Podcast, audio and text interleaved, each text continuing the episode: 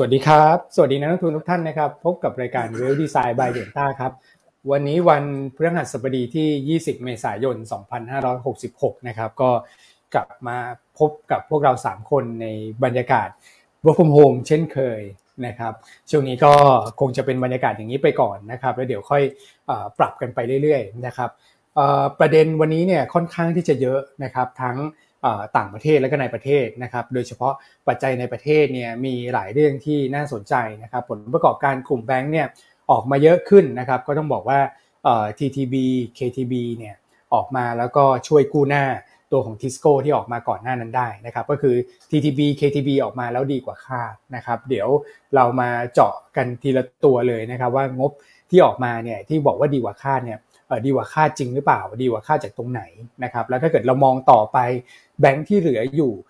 จะเก็งกำไรแบงค์ตัวไหนได้นะครับ เดี๋ยวมาคุยกันนะฮะแล้วก็ตัวเลขเศรษฐกิจที่ออกมาเมื่อวานเนี่ยก็เดี๋ยวคุณแม็กมาตีความให้นะครับไม่ว่าจะเป็นยอดผู้ขอรับสวัสดิการว่างงานในสัปดาห์นะครับยอดขายบ้านมือสองของสหรัฐก็ออกมาแล้วเมื่อวานนี้นะครับแล้วก็ตัวเลขเงินเฟ้อของอังกฤษโอ้โหพุ่งขึ้นมามากเลยนะครับเดี๋ยวมาคุยกันนะวันนี้บทวิเคราะห์เยอะมาก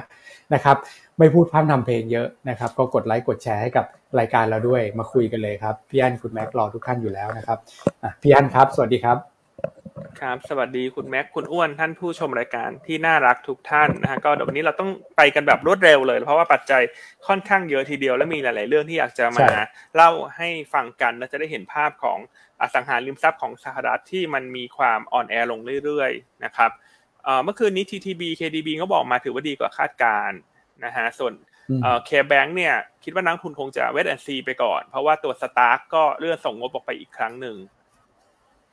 นะครับอะก็เดี๋ยวมาคุยกันนะฮะส่วนผลประกอบการของฝั่งสหรัฐเมื่อคืนนี้ที่ออกมาก็มี Morgan Stanley นะฮะก็ bottom line ถือว่าอินไลน์แต่ว่าถ้ามีการ adjust พวกรายการภาษีเนี่ยงบจะออกมาต่ำกว่าคาดการเล็กน้อยหุ้นราคาหุ้นเมื่อวานนี้ก็แกว่งบวกแกว่งลบนะครับ โอเคอะอะทักเท่านี้ฮะวันนี้ไม่ทักยาวละเดี๋ยวให้คุณแม็กเอ่อเริ่มเลยละกัน ว่าวันนี้ดูเราเนื้อหาเยอะนะครับใช่ครับผมสวัสดีพี่อันพี่วอนนะครับ เดี๋ยวเข้าเนื้อหากันเลยละกันนะครับเริ่มต้นด้วยการสรุปภาพรวมตลาดเมื่อวานนี้ก่อนนะครับ SET Index ก็ถือว่าปรับตัวลดลงคล้ายๆกับภูมิภาคซะส่วนใหญ่นะครับมีการหลักๆเนี่ยอาจจะโดนกดดันจากตัวของ fund flow ต่างชาติด้วยนะครับ fund flow ต่างชาติเมื่อวานนี้ขายสุทธิไปถึง 2009 เลยนะครับเราเห็นจับมือกันซื้อระหว่างต่างชาติกับกองทุนแค่วันเดียวเท่านั้นเองนะครับวันนี้เออล่าสุดเมื่อวานนี้ก็ถือว่าจับมือกันขายไปที่เรียบร้อยแล้ว ก็ถือเป็น volume ที่ค่อนข้างหนาแน่นด้วยนะครับรวมกันกองทุนต่างชาติเนี่ยขายไปทั้งสิ้น 3,000 กว่าล้านบาท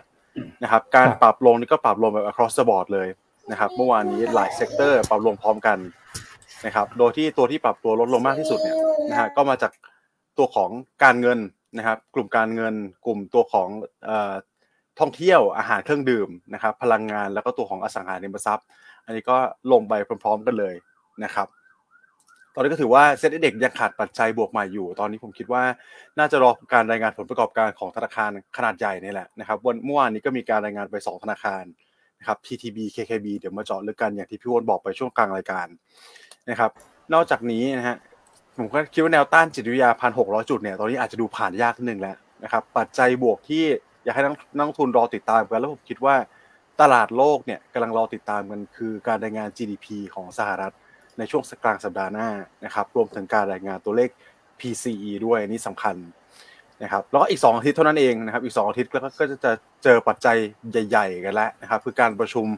FOMC แล้วก็ ECB ติดติดกันเลย วันที่ 3 FOMC วันที่ 4 เป็นการประชุมของ ECB นะครับ โอเคนะครับ ก็ไปถัดไปที่ฝั่งของ EM กันบ้างนะครับ อย่างที่กล่าวไปไทยเราไม่ได้เป็นตลาดเดียวที่ปรับตัวลดลงไปเมื่อวานนี้นะครับ หลายหลายตลาดหุ้นเลยที่ลดลงไปโดยเฉพาะตัวของฮ่องกงนะครับฮ่องกงผมแตะที่เดียวแล้วกันตอนนี้เริ่มมีรีพอร์ตออกมาแล้วนะครับว่าคลังสำรองของธนาคารกลาง หรือว่าตัวของ HKMA เนี่ยนะครับตอนนี้ทำระดับต่ำที่สุดเลยนะครับในแง่ของเงินสำรองสกุลเงินฮ่องกงดอลลาร์ที่เขามีการ peg ไว้กับตัวของ US ดอลลาร์เนี่ยนะครับลงไป เรียกว่าทำระดับต่ำสุดตั้งแต่ปี 2008 วิกฤต subprime crisis ไปที่เรียบร้อยแล้วนะครับอันนี้ก็เป็นที่น่าจับตาเพราะปกติเนี่ยประเทศฮ่องกงนะครับจะได้เงิน liquidity เข้ามาจากการทำ IPO เยอะนะครับ แล้วอย่างที่ทราบกันดีว่า 2 ปีนี้หลังจากโควิดเนี่ยนะครับ IPO เนี่ยน้อยมากนะครับบริษัทที่ listed ในตัวของฮ่องกงก็ถูกปัจจัยเชิงภูมิรัฐศาสตร์กดดันอีกด้วยนะครับก็ไม่ได้เป็นที่ popular เท่าไหร่นัก นะครับ อันนี้ก็เป็นประเด็นที่เราน่าจะต้องติดตามอัปเดตให้นักลงทุนฟังกันอย่างใกล้ชิดแล้วกันนะครับ คือถ้าตัว peg เนี่ยหรือว่าการผูกค่าเงินมันล้มเหลวขึ้นมาจริงๆแน่นอน ก็คงส่งผลกระทบ เชิงการเงินระบบการเงินต่อภูมิภาคแน่นอนนะครับ แต่นี้ก็ยังยังพอมีรูมอยู่พอสมควรนะ แต่ก็ถือว่าเป็นระดับที่ค่อนข้างต่ำแล้วนะครับ ใช่ครับ ช่วงนี้ก็ดูเหมือนว่าจะมีตัวเลขอะไรที่มันแปลกๆนะคุณแม็กที่มันต้องติดตาม นะครับ คืออะไรก็ตามเนี่ย ในเรื่องของค่าเงินเนี่ย อันเห็นอะไรประเทศไหนก็ได้ที่เพกค่าเงินไว้แล้วเวลามีปัญหาเนี่ย สุดท้ายมันจะมีปัญหาทุกครั้งเลยอะนะครับอ่าก็มีแค่ญี่ปุ่นนะที่ปีที่แล้วเนี่ยเอ่อเพกค่าเงินใช่ไหมกับ US เนี่ยแล้วก็มีเหตุฟันมันโจมตี แต่สุดท้ายก็เอาเอาตัวรอดได้ เพราะว่าญี่ปุ่นเนี่ยเขาเศรษฐกิจขนาดเขาใหญ่จริง ๆ และเม็ดเงินเขาค่อนข้างเยอะนะครับ แต่ประเทศอื่นๆ ส่วนใหญ่เวลามีปัญหาพวกเนี้ย มักจะจบไม่สวย อืมใช่ครับนะครับอันนี้ย้อนไปใครรุ่นเก่าเนี่ยอาจจะทันนะฮะ ปีต้มยำกุ้ง ใช่ไหมครับว่าประเทศไทยเราก็เคยไปเพกใช่หนึ่งเก้าเก้าเจ็ดอืมแต่ก็คือฮ่องกงเขาเพกมาสักประมาณสี่สิบปีได้แล้วเหมือนกันนะครับใช่ก็เป็นที่ติดตามแล้วกันเดี๋ยวถ้ามีอะไรอัปเดตว่ามันเป็นจุดที่ควรระวังจุดที่ควรหลีกเลี่ยงการลงทุนเนี่ยเดี๋ยวเราจะมาแนะนำให้ฟังกันอีกรอบหนึ่ง นะครับ ก็เดี๋ยวมอนิเตอร์ให้ฮะจุดนี้ครับผมนะครับ โอเคฮะโอเคครับไหลออกไปที่ตลาด futures flow ไหลออกในตลาดหุ้นจริงนะครับ แต่ก็เป็นภาพที่ยังโอเคระดับหนึ่งนะเพราะว่ามีสัญญา long มา เข้ามาสักประมาณหนึ่งหมื่นสองพันสัญญานะครับเน็ตสุทธินะอย่างที่เราเห็นกันช่วงหลังๆเนี่ยนะครับ ขายหุ้นแต่ว่ามา long futures นะครับ ตัวของเวลา long หุ้นก็มา hedge ตัวของ short futures ไว้นะครับ แต่ตัวของรัฐบาลรัฐบาลอันนี้ขายไปเยอะหน่อยนะครับ บอลขายไปห้าพันเจ็ดร้อยล้านเลยครับพี่วอนใช่ครับ ถ้าเกิดว่าดูในแง่ของตราสารหนี้เนี่ยต้องบอกว่าเขาขายสุทธิมาเนี่ยถ้านับวันก็ประมาณสักสี่วันทำการต่อเนื่องแล้วนะครับ แล้วก็เมื่อวานถือว่าเร่งตัวขึ้นนะครับ เป็นการขายสุทธิเยอะที่สุดในรอบ สี่วันทำการที่เขามีการขายออกมานะครับ ซึ่งถ้าเกิดว่าเชื่อมโยงเนี่ยมันก็สะท้อนมาที่ตัวของค่างเงินบาทเหมือนกันนะครับ เมื่อวานระหว่างที่เราเทรดกันจะเห็นว่าค่าเงินบาทเนี่ยอ่อนค่ามานะครับ แล้วตอนนี้ก็เนี่ยฮะชนแนวต้านอยู่ 34.5นะส่วนหนึ่งมาจากดอลลาร์ด้วยแหละนะครับ แต่ว่าดอลลาร์ก็ขยับขึ้นมาไม่ได้เยอะนะ แต่ดูเงินบาทช่วงหลังเนี่ยแหมจะอ่อนค่าซะเยอะหน่อยนะครับ ใช่ครับ โฟลไม่เป็นใจ อืมใช่โฟลไม่ค่อยเป็นใจนะครับ ถึงแม้วอลุ่มตลาดพิกอัพขึ้นมาค่อนข้างดีนะเมื่อวานนี้ ขึ้นมาห้าหมื่นห้าแล้ว แต่กลายเป็นแรงขายซะส่วนใหญ่อยู่เมื่อวานนี้นะครับ SBL ก็เยอะเหมือนกันนะฮะวอลุ่ม SBL เนี่ยเกือบเจ็ดพันล้านเลยนะครับตัวหลักก็จะเป็นตัวของ BDMs อันนี้ก็ตั้งข้อสังเกตไว้นะครับโอ้โหพี่ว่าแนะนำ SBL ไปช่วงต้นสัปดาห์เนี่ยก็ถือว่าทำงานได้ค่อนข้างดีนะครับตัวที่เคลื่อนไหวได้ดีเนี่ย CPO เมื่อวานนี้เคลื่อนไหวได้ดีกว่าตลาดเลย นะครับบวกส่วนไป ถือว่า outstanding เลยอะนะครับอันนี้ก็เป็นกลุ่มค้าปลีกที่เรามองว่าได้รับผลกระทบจำกัดจริง ๆ จากตัวของ ไม่ว่าจะเป็นปัจจัยความเสี่ยงมหาภาคนะครับ อันนี้ก็เป็นโดมิสิเพลย์แบบเต็มๆนะครับ กลุ่มค้าปลีกโดมิสิเพลย์นี้เราคิดว่าน่าจะยังยืนได้อยู่นะครับครับ ตัวที่เหลือก็จะเป็นตัวปตทเคแบงก์บ้านปูครับครับพี่วอนอาจารย์แชมป์แนะนำด้วยทางเทคนิคสำหรับ CPO นะฮะ ครับผมแล้วก็เป็นตัวของ pair trade ด้วยกลยุทธ์ pair trade ที่เราแนะนำกันไปเมื่อวานนี้ครับ work เลยครับพี่วอนทำงานได้ดีเลยฮะเมื่อวานนี้ครับผมใช้ได้ใช้ได้ครับผมอ่า BTC ลง CPO ขึ้นนะฮะครับ ระหว่างวันมีมีคู่ยานยนต์เหมือนกันนะนะครับ แต่ว่าอันนี้เราก็จะถ้าเกิดเราเห็นนะครับ เราก็จะส่งเป็นเป็นข้อมูลให้กับทาง IC ของของเรา นะครับถ้าเกิดว่าเป็นลูกค้าเนี่ยผมคิดว่าคงจะได้รับข้อมูลแล้วแหละนะครับเมื่อวานก็จะมีตัวของ a p i c o High Tech กับสมบูรณ์แอดวานที่น่าสนใจ แล้วก็พอจะเทรดกันได้นะครับในระหว่างวันก็สมบูรณ์ก็ปรับตัวเพิ่มขึ้นไป a p i c o High Tech ก็ถอยลงมานะครับสเปรดเนี่ยเมื่อวานลงมาได้ประมาณสักสามเปอร์เซ็นเลยนะครับถือว่าใช้ได้นะกลยุทธ์แพรเทรดช่วงนี้ครับผมอืมโอเคฮะเอ็นวีดีอาสั้นๆนะครับครับ เอ็นวีดีอาก็ขายสุทธิไปโวลุ่มหนาแน่นพอสมควรครับสามพันสองร้อยล้านนะครับเอาฝั่งซื้อก่อนละกัน ฝั่งซื้อก็จะเป็นตัวปทสพนะครับ ตัวมิน WHA สวัสด์แล้วก็ BCH นะครับ ส่วนฝั่งขายเนี่ย EA Tisco ปตทเดลต้า CPO นะครับโอเคครับ ประมาณนี้สำหรับภาพตลาดเมื่อวานของตลาดหุ้นไทยนะครับก็คือในผมผมเยอะนิดเดียวนะครับกลยุทธ์แพรเทรดเนี่ยถ้าเกิดว่าอยากจะทราบว่าคืออะไรเนี่ยติดต่อทาง IC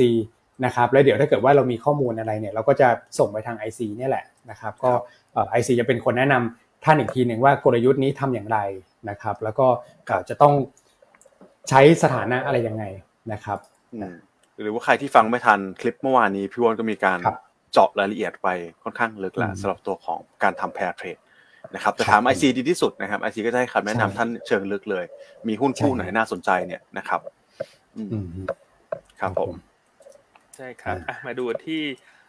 ฝั่งตลาดยุโรปสหรัฐกันดีกว่านะครับ ยุโรปเมื่อวานนี้ก็เคลื่อนไหวออกด้านข้างเนอะแต่ว่าสาเหตุหลัก ๆ ก็คงมาจากเงินเฟ้ออังกฤษที่ออกมาสูงกว่าคาดการณ์นะเงินเฟ้ออังกฤษเดือนมีนาเนี่ยกลับมาที่ระดับ double digit อีกครั้งหนึ่งเพิ่มขึ้น 10.1%นะตลาดคาดแค่ 9.8 นะครับ ดังนั้นแม้ว่าตัวเลขเงินเฟ้อยุโรปเนี่ยจะออกมา in line แต่ว่าเงินเฟ้อยุโรปเนี่ยก็เป็นเรื่องที่คนไม่ได้ให้ความสำคัญมากนักเมื่อวานนี้เพราะเป็นการรายงานตัวเลขรอบที่ 2 แล้วนะแต่พออังกฤษเงินเฟ้อออกมามากกว่าคาดการเนี่ยก็เลยทำให้ตลาดหุ้นยุโรปมันก็ไปไหนได้ไม่ไกลอยู่ดีนะครับเพราะว่าเขาก็กังวลว่า สุดท้ายแล้วเงินเฟ้อฝั่งยุโรปทั้งหมดเนี่ยไม่ว่าจะเป็น EU หรืออังกฤษเนี่ยมันอาจจะมีโอกาสถูกกระตุกขึ้นมาใหม่ได้ ใช่ไหมครับอ่าแล้วนักลงทุนก็คงจะรอดูผลประกอบการรายตัวด้วยเพราะเป็นช่วงเออร์เน็งซีซั่นก็จะทำให้ภาพของตลาดโดยรวมมันมีอัพไซด์ที่ไม่มากนักในระยะสั้น เป็นทิศทางไซด์เวย์นะครับแล้วก็อาจจะรอดูเรื่องความเห็นของ คณะกรรมการเฟดแต่ละท่านในคืนนี้นะซึ่งสาเหตุที่ทำให้ตลาดหุ้นสหรัฐเมื่อคืนนี้ไม่ได้ไปไหนไกลก็จากดอลลาร์อินเด็กซ์นี่แหละที่มันแข่งค่ากลับขึ้นมา หลังจากคุณบูลาดมีการให้ความเห็นเป็นทิศทางค่อนข้างตึงตัวในวันก่อนหน้า ซึ่งเมื่อวานนี้เราก็เล่าให้ฟังแล้วนะครับเพราะฉะนั้นยุโรปเมื่อวานนี้ก็อาจจะไม่ได้มีปัจจัยอะไรสักเท่าไหร่แต่หลัก ๆ จะมาฝั่งตกที่ฝั่งสหรัฐใช่ไหมคุณแม็กที่มีความน่าสนใจทั้งเรื่องของ e a r n i n g ที่มีการ รายงานออกมา แล้วก็ตัวเลขเศรษฐกิจต่าง ๆ ที่เชื่อมโยงกับภาคอสังหาริมทรัพย์ที่รายงานออกมาเมื่อคืนนี้ ใช่ครับยันนะฮะยุโรปก็แฟลตไปเลยครับ เมื่อวานนี้นะครับ แต่ก็อย่างตัวของอังกฤษฟุตซี่250 เนี่ยก็มีการย่อตัวลงไป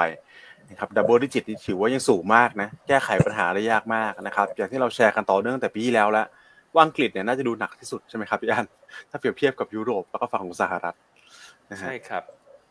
ครับผมโอเคครับ เดี๋ยวมาเจาะกันที่ตัวตลาดหุ้นสหรัฐเลยแล้วกัน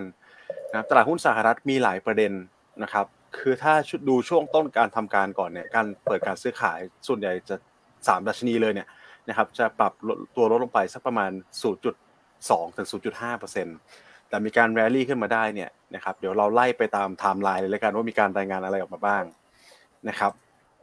ไปที่ตัวเลขเศรษฐกิจก่อน นะครับตัวเลขเศรษฐกิจนี่ต้องเรียนว่าโอ้โหมีอันนึงเชื่อมโยงกับภาคอสังหาที่ดูแล้วจะไม่ค่อยดีครับพี่อันพี่วอนครับ คือตัวของดอกเบี้ยสินเชื่อที่อยู่อาศัย หรือว่าตัว mortgage rate เนี่ยรายงานออกมาดีดกลับขึ้นมาอีกแล้วครับ6.43%นะครับตอนนี้ถือว่าเป็นระดับที่สูงมากๆนะครับ การชะลอตัวของภาคอสังหาเราเห็นอย่างต่อเนื่อง เมื่อวานนี้เราแชร์ภาพไปแล้วนะครับว่ามีการรีบาวขึ้นมาก่อนหน้านี้ช่วงต้นปี ตอนนี้ก็ดูที่จะดูดูเทรนนะ น่าจะปรับตัวลดลงไปอีกแล้วนะครับตัวของ purchase index ต่างๆ นานาตอนนี้ก็ถือว่ามีการย่อตัวอย่างต่อเนื่องนะครับ ก็คือ sentiment การซื้อขายบ้านนั่นเองนะครับตัว mortgage application ใบไอตัวการยื่นขอสินเชื่อเนี่ยก็ปรับตัวลดลงไปสักประมาณ 10%เลย ดู week on week ในช่วงของกลางเดือนเมษาที่ผ่านมา นะครับอันนี้ก็คงหนีไม่พ้นแหละครับ คือใครมีบ้านอยู่แล้วอย่างที่เราแชร์กันบ่อยๆเนี่ยนะครับก็ยังผ่อนได้อยู่ เพราะว่ามัน fixed rate นะครับแต่ใครอยากซื้อบ้านใหม่เนี่ยลำบากเลยนะครับคุณต้องไปผ่อนมากกว่าคนที่ผ่อนอยู่ก่อนโควิด เนี่ยสองเท่ากว่านะครับใช่ตลาดอสังหาเนี่ยน่าจับตานะครับ แล้วก็เป็นที่น่า ผมคิดว่าเป็นตัวคอนเซิร์นตัวหนึ่งด้วยนะครับ ที่ทำให้ตลาดทุนสหรัฐ หรือว่าเศรษฐกิจสหรัฐเนี่ยมีแนวโน้มที่จะชะลอตัวลงมาในช่วงของครึ่งปีหลัง นะฮะครับอันนี้ก็เป็นสิ่งหนึ่งที่เป็นการรายงานเมื่อวานนี้ ส่วนวันนี้ก็อยากให้ติดตามนิดนึงนะครับ ภาคอสังหาก็จะมีการรายงานตัวของยอดขายบ้านนะครับ มือสองด้วย อันนี้ก็สำคัญพอสมควรเลยนะครับ existing home sale เนี่ยคาดว่าจะอยู่ที่ 4.5 ล้านนะครับ แต่เราเห็นมาแล้วนะฮะ ตัวของการรายงานตัวเลขอสังหาช่วงต้นสัปดาห์เนี่ย ไม่ว่าจะเป็น จำนวนใบก่อเอ่อจำนวนใบอนุญาตก่อสร้างนะครับจำนวนที่อยู่อาศัยที่มันเริ่มสร้างใหม่เนี่ย อันนี้คือถือถือว่าต่ำกว่าค่าทั้งสิ้นเลย บ้านมือสองน่าติดตามนะครับ4.5ล้านยูนิตตลาดค่าจะรายงานคืนนี้นะฮะอืมฮะนะก็ต้องติดตาม แต่เมื่อวานนี้เห็นสิ่งที่เห็นแล้วก็คือ คนขอสินเชื่อลดลง ดอกเบี้ยใช่ครั บ้านสูงมากหกเปอร์เซ็นกว่าแล้ว เพราะฉะนั้นมันคงตามมาด้วยยอดขายบ้านที่ชะลอนะครับมีอีกตัวเลขหนึ่งที่อยากจะมาแชร์คือราคาบ้านมือราคาบ้านโดยเฉลี่ยของสหรัฐเดือนมีนาคม เราเริ่มเห็นสัญญาณที่มันปริแตกมากขึ้นแล้วนะครับเพราะว่าราคาบ้านเดือนมีนาคมของสหรัฐเนี่ยลดลง 3.3% year on year นะครับเราเริ่มเห็นแล้วว่าราคาบ้านในสหรัฐเนี่ยน่าจะใกล้ๆผ่านจุดพีคไปแล้ว แล้วก็เริ่มที่จะปรับตัวลงมาแล้ว นะครับก็เป็นการลดลงต่อเนื่องจากเดือนก่อนนะฮะแล้วก็เดือนมีนาคมที่ลดลง 3.3%เนี่ยเป็นการลดลงนะครับในลักษณะ year on year รายเดือนมากที่สุดตั้งแต่ปี 2012ครับนะครับเพราะฉะนั้นสิ่งที่จะเกิดขึ้นตามมาคืออะไร สิ่งที่จะเกิดขึ้นตามมาคือเมื่อราคาบ้านเริ่มลดลง เม็ดเงินที่เป็นการซื้อลงทุนก็จะลดลงถูกไหมครับเพราะว่าครับก่อนหน้าเนี่ย เวลาคนซื้อลงทุนเนี่ยเขาก็คาดหวังอะไรฮะคาดหวังยิว จากการปล่อยเช่าคาดหวังส่วนต่างราคาจากราคาบ้านที่ขยับขึ้นมันก็คล้ายๆ เราลงทุนในหุ้นนี่แหละ ที่เราคาดหวังส่วนต่างราคา คาดหวังดีเวเดนยิวเพราะตลาดพวกนี้เวลาเป็นขาขึ้นเนี่ยทุกคนก็จะคาดหวังสองสิ่งนี้ แต่ว่าตอนนี้เนี่ยพอราคาบ้านมันเริ่มลดลง นั่นหมายความว่าดีมานจากการเพื่อลงทุนก็จะลดลง ประกอบกับดอกเบี้ยเงินกู้มันสูงมาก การปล่อยเช่าอาจจะไม่ได้ส่วนต่าง ระหว่างค่าเช่ากับ ต้นทุนดอกเบี้ยสักเท่าไหร่แล้วนะครับดังนั้นเวลาชะลอตัวลงเนี่ยเราต้องติดตามละว่ามันจะสร้างผลกระทบต่อเศรษฐกิจมากน้อยเพียงใดนะครับ แล้วก็สุดท้ายสิ่งที่จะตามมาคือค่าเช่าจะลดลง ใช่ครับนะครับเพียงแต่ว่าเวลามันเกิดเหตุการณ์เหล่านี้มันต้องค่อยเป็นค่อยไป ค่อยเป็นค่อยไปเนอะมันเหมือนเงินเฟ้อแหละเวลาลงมันก็ก็พอมันลงแล้วมันก็จะลงเรื่อยๆภาคอสังหาริมทรัพย์ตอนนี้เนี่ยของสหรัฐ มันน่าจะสะท้อนไปแล้วว่าอาจจะผ่านช่วงที่ดีที่สุดไปละครับนะครับแล้วก็กำลังจะค่อยๆ สโลว์ดาวลงสโลว์ดาวลงสโลว์ดาวลงเรื่อยๆ อย่างน้อยๆก็อีกหลายเดือนข้างหน้านะครับ และสิ่งที่น่าสนใจอีกเรื่องหนึ่งคือธนาคารนะคือช่วงที่ทุกอย่างดีธนาคารก็อยากปล่อยกู้ถูกไหมฮะเพราะว่าปล่อยกู้ไป collateral เนี่ยที่เป็นราที่เป็นบ้านเนี่ยมันก็เพิ่มขึ้น สมมติว่าลูกค้าอะผ่อนไม่ไหวไปขาย มันก็มีความเสี่ยงที่ต่ำถูกไหมฮะในแง่ของเอ่อครับหลักทรัพย์ที่มาวางไว้ครับประกันสินเชื่อจำนองเนี่ยแต่พอราคาบ้านลงเนี่ย สิ่งที่จะตามมานอกจากคนซื้อลดลงเนี่ยธนาคารก็จะเข้มงวดเรื่องการปล่อยกู้เพิ่มขึ้นด้วยอืมนะครับเพราะฉะนั้นเราเริ่มเห็นเขารางที่เพิ่มขึ้นแล้วนะ ในเรื่องของภาคอสังหาริมทรัพย์ของสหรัฐซึ่งคิดว่าอีกสามเดือนห้าเดือนข้างหน้าเนี่ย มันก็จะเป็นข่าวพาดหัวใหญ่ตามสื่อต่างๆ แหละ ตอนนั้นพอตัวเลขเศรษฐกิจไม่ดีเนี่ย คนก็จะกังวลเรื่องอสังหากันอย่างต่อเนื่องและ อันนี้เลยเป็นเหตุผลว่าทำไมเราให้ทุกคนติดตามตัวเลขภาคจ้างงานภาคอสังหาริมทรัพย์แล้วตัวเลขเงินเฟ้อเราคงไม่ค่อยให้น้ำหนักมากแล้ว อืมใช่ครับนะครับอะก็แชร์กันประมาณนี้เพราะฉะนั้นกลยุทธ์ในช่วงเนี้ย เราก็ยังแนะนำเหมือนเดิมว่าก็ระมัดระวังอะ ตลาดมันดูอัพไซครัด์บมันถูกบีบแคบลงเรื่อยๆละนะครับ อืมครับผมอืมอ่านะครับอันนี้คือภาคของอสังหานะครับอสังหามีการ ปรับราคาลดลงเยอะอย่างที่พี่อันแชร์ไป แต่ว่ามีอีก segment หนึ่งครับ ที่ประกาศปรับลดราคามาต่อเนื่องเลยครับย่านพี่อ้วนครับ คือตัวของเทสลานะครับ เราเพิ่งพูดกันไปเองนะฮะลดอีกแล้วลดแรกจากแถมมากๆนะครับ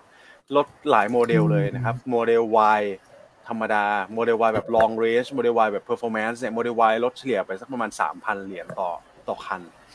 นะครับส่วนโมเดล 3 อันนี้เราเป็นการเห็นปรากฏการณ์ครั้งแรกเลยนะครับตั้งแต่เทสลาเปิดตัวมาโมเดล 3 ตอนนี้ทำระดับปรับลดราคาลงไป 2,000 เหรียญนะครับทำระดับต่ำสุดกว่า 40,000 เหรียญครั้งแรกเลยนะฮะประกาศปรับลดราคา 2 รอบนะครับภายใน 1 เดือน 3 รอบภายใน 1 ปีนะครับถือว่าลดแรกแจกแถมนี่เหมือนไม่ใช่ลดเลยนะฮะเหมือนเหมือนลดราคาสินค้าอื่นเลยครับย่านปกติ ไม่ค่อยเห็นเนาะขยัน ปกติขยันลดลดราคาจะมากขึ้นเลนะกระหน่ำ summer sale มากๆ ใช่ไหมครับอ่าตอนนี้ก็ถือว่า โอ้โหทำให้ดู sentiment การลงทุนของราคาหุ้นเทสลาเนี่ยปรับตัวลดลงไปนะครับครับ vision ของของทางผู้บริหารคงแบบ เห็นอะไรบางอย่างแล้วล่ะฮะ ว่าต้องปรับลดนะ ถ้าไม่งั้นก็อาจจะขายลำบากนะครับ ใช่ครับ ก็อาจจะเพราะว่า demand ชะลอ แล้วก็คู่แข่งจากจีนเนี่ยเขามีการเพิ่มการการผลิตมากขึ้นเรื่อยๆเนอะเพราะฉะนั้นเทสลาก็คงมองแหละว่าหลักๆ เขาอยากจะได้มาเก็ตแชร์นะครับเพราะฉะนั้นผลจากการที่ประกาศลดราคาลงมาต่อเนื่องเนี่ยสิ่งที่ตามมาคือผลประกอบการไตรมาสหนึ่งที่มีการเผยโฉมออกมาแล้ว หลังจากตลาดสหรัฐปิดเมื่อคืนนี้นะครับแล้วก็ทำให้เช้านี้เนี่ย NASDAQ Future จะเคลื่อนไหวในเชิงลบตลอดชั่วโมงการซื้อขายของฝั่งเอเชียนะครับเพราะว่าเทสลาเนี่ยรายงานงบออกมาตามกว่าคาดการครับนะครับแล้วก็มีตัวของมาจินด้วยที่สควีสลงหรือว่าอ่อนตัวลง นะครับเพราะว่าจากการลดราคานี่แหละ แล้วก็เทรนของการลดราคาที่ลดกันอย่างต่อเนื่องในช่วงนี้เนี่ยมันก็หมายความว่ามาจินในช่วงที่เหลือของปี ก็มีแนวโน้มที่จะอ่อนตัวลงไปอีก ครับผมนะครับ คือสรุปก็คือเอ่อลดราคามากเกินไปละสำหรับเทสลาตอนนี้เป็นสิ่งที่นักลงทุนอาจจะไม่ชอบ เพราะว่าแม้ว่ายอดขายจะโตนะแต่ margin มันลดลงเยอะกว่าทำให้ bottom line มันถูกผลกระทบ นะครับแต่ข้อดีก็คือจะทำให้คุณอ้วนเนี่ยเขาตัดสินใจซื้อเทสลาได้ง่ายขึ้น ถ้าเมื่อใดเทสลาในเมืองไทยเขาลดราคาลงเออเขาไม่เห็นลดนะ ในเมืองไทยอะแต่ถ้าลดพี่พี่อันครับพี่อ้วนอาจจะไม่ซื้อก็ได้นะฮะพอซื้อมาก่อนแล้วอาจจะรู้สึกไม่ค่อยดีนะครับ ที่ตัวเทสลาปรับลดราคาลงมาหรือเปล่าไม่เขาคงรอส่งมอบกันก่อนไหมเพราะไม่งั้นเดี๋ยวคนโอ้ทิ้งใบจองอะนะใช่ไหม ครับผมต้องเคลียร์ก่อนเนอะเพราะว่าช่วงแรก ๆ ก็คนแย่งกันจองเนอะเป็นแบบเกือบๆน่าจะเป็นหมื่นคันมาหรือเปล่าฮะช่วงแรกๆถ้าจำไม่ผิดนะเช้านี้งั้นขอสำรวจท่านผู้ชมหน่อยไหมฮะว่าใครได้จองถือเทสลาและได้และได้รับรถแล้วนะฮะสำหรับตัวเทสลาที่เข้ามาทำการตลาดเมืองไทยขอเลขหนึ่งเข้ามาหน่อย ครับนะครับอะขออนุญาตทักทายคุณพี่ท่านหนึ่งนะเอ่อคุณพี่รุ่งนะเขาบอกว่าเขารับชมจากมาลดีฟเลยนะ ว้าวครับนะครับเพราะว่าที่นี่เวลาช้ากว่าไทยสองชั่วโมง ถ้าเกิดว่าตอนนี้คือเพิ่งจะหกโมงเช้าใช่ไหมหกโมงกว่าๆตอนนี้เมืองไทยมันแปดโมงกว่า อ่า อ่า ใช่ไหมครับ ใช่ครับ เกือบเกือบเจ็ดโมงก็ขยันมากเลยฮะ ก็ยังไงขอบพระคุณนะที่รับชมอย่างต่อเนื่องนะฮะ แต่ก็จะแซวนิดนึงนะ อันนี้ยังโชคดีนะฮะที่พี่เขาไปเที่ยวมาลดีฟถ้าเขาไปเที่ยวหมู่เกาะเอ่อมอริเชียนเนี่ยมอริเชียนอะถ้าไปเที่ยวมอริเชียนนี่อาจจะต้องเอ่อ ถูกกักตัวนะถ้ากลับถึงเมืองไทยเนี่ยจะส่งอาจจะส่งกรมควบคุมโรคไปรอที่สนามบิน เพราะว่าอันนี้เราจะตามมาด้วยเหตุผลว่าทำไมหุ้น SSR เมื่อวานนี้ลงแรงครับนะครับ SSR เมื่อวานนี้หุ้นราคาลงค่อนข้างแรงนะครับคุณอ้วนก็ปรับตัวลงไปสวนปรับตัวลงไปมากกว่าตลาดเมื่อวานนี้นะเออก็ปรับตัวลงระดับห้าเปอร์เซ็นใช่ไหมครับ แล้วก็หลุด ตัวเส้นสองร้อยวันลงไปด้วย เพราะว่ามันมีความกังวลใช่ไหมฮะเรื่องของการเกิดโรคระบาดที่เกาะมอริเชียสมอริเชียสนี่อยู่ตรงไหนนะคุณแม่เดี๋ยวมอริเชียสนี่ผม ไม่ค่อยสันทัดด้วยแต่ขอเสิร์ชแป๊บนึงครับ โอเค อะแล้วคุณแม็กเสิร์ชฝากคุณเล่าหน่อยครับว่าเขาเกิดเหตุการณ์อะไรเมื่อวานนี้ฮะแล้วมีเอ่อโรงแรมอะไรบ้างที่อาจจะได้รับผลกระทบบ้าง อืมเขาบอกว่าเป็นไวรัสนะครับเป็นเป็นการระบาดที่หมู่เกาะมอริเชียสนะครับ แล้วก็รัฐบาลของมอริเชียสเนี่ยก็สั่งปิดโรงแรมไปประมาณสักคือจะสั่งปิดเนี่ยสามเดือนเลยนะครับ เริ่มตั้งแต่วันที่ 16 เมษายนนะครับ ซึ่ง SSR เนี่ยมีโรงแรมในมอริเชียสเนี่ยสัดส่วนอยู่ประมาณสัก 5%ประเด็นมันก็คืออะไรครับ คือในช่วงไตรมาสหนึ่งจริงๆเนี่ยเป็นช่วงหน้าเที่ยวเลยครับของหมู่เกาะต่างๆ ดูอย่างบ้านเราเนี่ยก็คึกคักกันมากนะครับพอมีการปิด เกาะกันไปนะคืออันนี้จะเป็นช่วงในไตรมาสสองนะปิดในช่วงเมษาเนี่ยนะครับแต่เมษาเนี่ยมันก็ยังช่วงต้นต้นไตรมาสสองเนี่ยยังเป็นหน้าเที่ยวกันอยู่ แล้วก็ช่วงปลายปลายไตรมาสสองเนี่ยจะเป็น low seasonมันก็จะทำให้ low season ของไตรมาสสองเนี่ยเป็น super low season เลยนะครับราคาหุ้นก็เลยดูจะตอบรับเชิงลบไปค่อนข้างเยอะนะครับเมื่อวานนี้แล้วก็คือจริงๆเนี่ยดูเหมือนว่าจะดึงกลุ่มโรงแรมลงมานะแต่พอเรามีการ ตรวจสอบไปเนี่ยนะครับก็ SHR เนี่ยมีสัดส่วนในตัวของ m a u r i t i u s เนี่ยเยอะนะครับ ส่วนมินเนี่ยแม้ว่าจะมีโรงแรมอยู่บ้างนะครับ แต่ว่าก็เป็นการรับจ้างบริหารขนาดเล็กเพียงหนึ่งแห่งนะครับ ก็ถือว่าผลกระทบเนี่ยไม่ได้เยอะมากนะครับ SHR เนี่ยย้อนไปดูอีกทีนะ สัดส่วนเขาจะอยู่ที่ประมาณสัก 5%ของตัว top line นะครับ เมื่อวานราคาหุ้นที่ลงมาก็เลยตอบรับในสัดส่วนตรงนี้ไป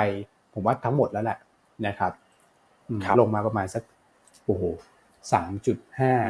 จากสามจุดเก้านี่คือเกือบเกือบเกือบสิบเปอร์เซ็นต์เหมือนกันนะฮะประมาณสักเจ็ดถึงแปดเปอร์เซ็นครับผม ใช่ครับอะก็นักลงทุนที่ลงทุนใน SHR จะได้ทราบเหตุผลนะว่าทำไมถึงลงมากกว่ากลุ่มโรงแรมเมื่อวานนี้นะ เพราะมีเรื่องของการแพร่ระบาดของไวรัสในมอริเชียสนี่แหละ ใช่ครับอ่าเจอแล้วฮะมอริเชียสอยู่แถวมาดากัสการ์ครับ มาดากัสการ์ก็ใกล้ๆ South Africa นะฮะส่วนมาลดีฟที่น่าจะปลอดภัยครับเพราะไปทางศรีลังกาห่างกันพอสมควรครับมาลดีฟกับกับตัวของมอริเชียสนะฮะอืมอ๋อต้องสำเนียงคุณแม็กเปียนมอริเชียสนะฮะเออโอเค โอเคครับผมไปต่อ มีฮะสหรัฐเมื่อกี้เราคุยกันถึงเรื่องเทสลาแล้วนะ เรื่องงบการเงินก็คุยไปแล้วอะคุณแม็กมีอะไรเสริมอีกฮะเรื่องของฝั่งสหรัฐครับ ก็สหรัฐก็ผมคิดว่าน่าจะเป็นการรายงานท้ายๆแล้วแหละนะครับ คือถึงช่วงกลางค่อนท้ายรายการของกลุ่มธนาคาร ซึ่งเมื่อวานนี้มีสองธนาคารที่รายงานออกมา แล้วก็ถือว่าบีททั้งคู่อีกแล้วนะครับบีททั้งคู่เลยไม่ว่าจะเป็นธนาคารใหญ่นะครับอันนี้ก็เบอร์หกเลยมอร์แกนซารีถึงแม้ว่าชะลอตัวเยอะ นะครับในลักษณะของ year on year แต่ว่าถือว่าดีกว่าที่ตลาดคาดไว้นะครับแล้วก็อีกตัวหนึ่งก็จะเป็นตัวของ Western Alliance อันนี้เบอร์ 44 เลย ถือว่าเป็นธนาคารขนาดเล็กเลยนะครับก็ยังถือว่า e a r n i n g estimate ออกมาบีตลาดอยู่ดี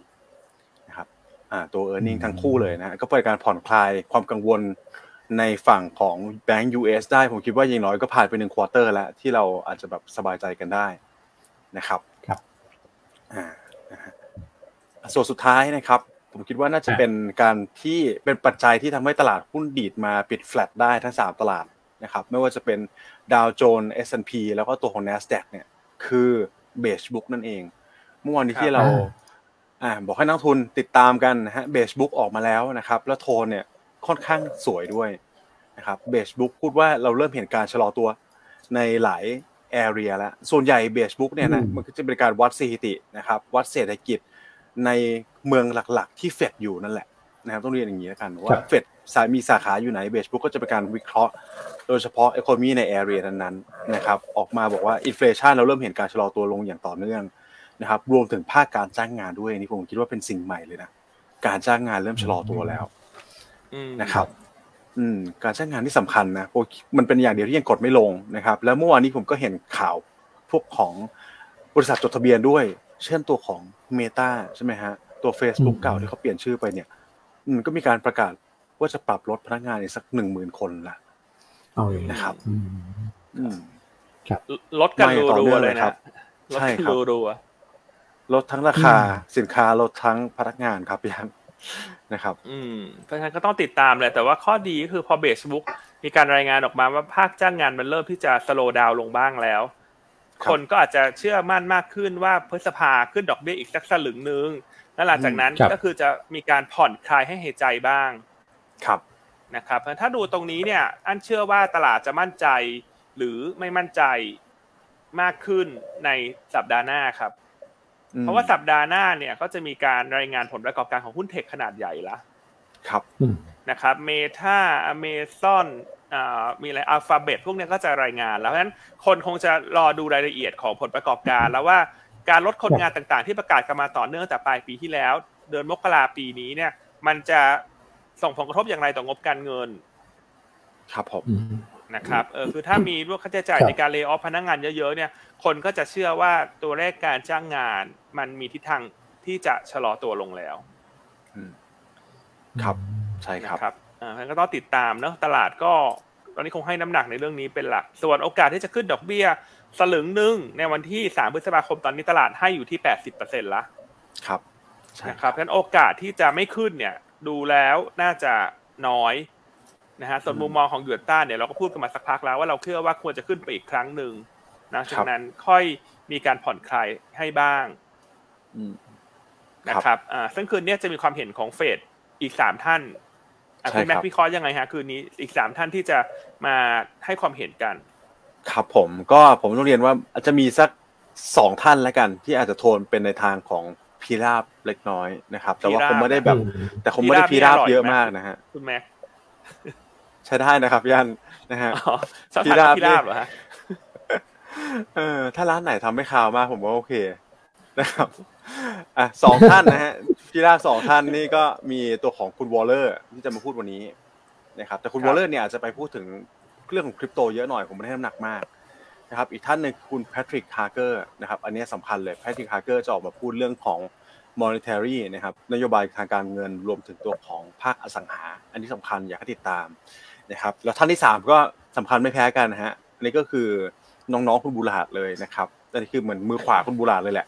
คือคุณเมสเตอร์นะครับ ก็สาย hawk ผมว่าเบอร์สองเลยรองจากคุณบูลลาร์ดนะครับ ก็ก็เป็นอีกอันหนึ่งที่พูดถึงเขาจะออกมาพูดถึงตัวของสภาวะเศรษฐกิจนะครับแล้วก็นโยบายทางการเงินด้วย อันนี้อยากให้ติดตามนะครับ ส่วนคุณบอสติกเนี่ยคงไม่ได้มีอะไรมากไม่ได้ต่างอะไรมากพอพูดไปแล้วในช่วงต้นสัปดาห์นะครับอันนี้ก็คงเป็นแค่การสัมภาษณ์ออกมาอีกย้ำอีกครั้งหนึ่งจากอีกสื่อหนึ่งเท่านั้นเองนะครับผมใช่ครับอะก็เดี๋ยวคืนนี้มาติดตามกันนะว่าพี่ลาบกับเหยี่ยวใครจะชนะ แต่ว่ามีพี่ลาบถึงสองตัวนะคุณอะใช่ฮะพี่ลาบสองตัวอะพูดถึงเรื่องนโยบายการเงินจะอาจจะพูดสักเล็กน้อยเนอะว่าสัปดาห์หน้าเนี่ย สิ่งที่ต้องติดตามก็คือการประชุมธนาคารกลางญี่ปุ่นด้วยนะ BOJ ใช่ครับจะเป็น BOJ นัดแรกของผู้ว่าท่านใหม่ ใช่ครับ ใช่ไหมครับ สิ่งที่ตลาดรอดูอยู่เนี่ย การกลับนโยบายคงยังไม่เกิดขึ้น แต่การส่งสัญญาณเนี่ย มันจะมีการส่งสัญญาณหรือเปล่า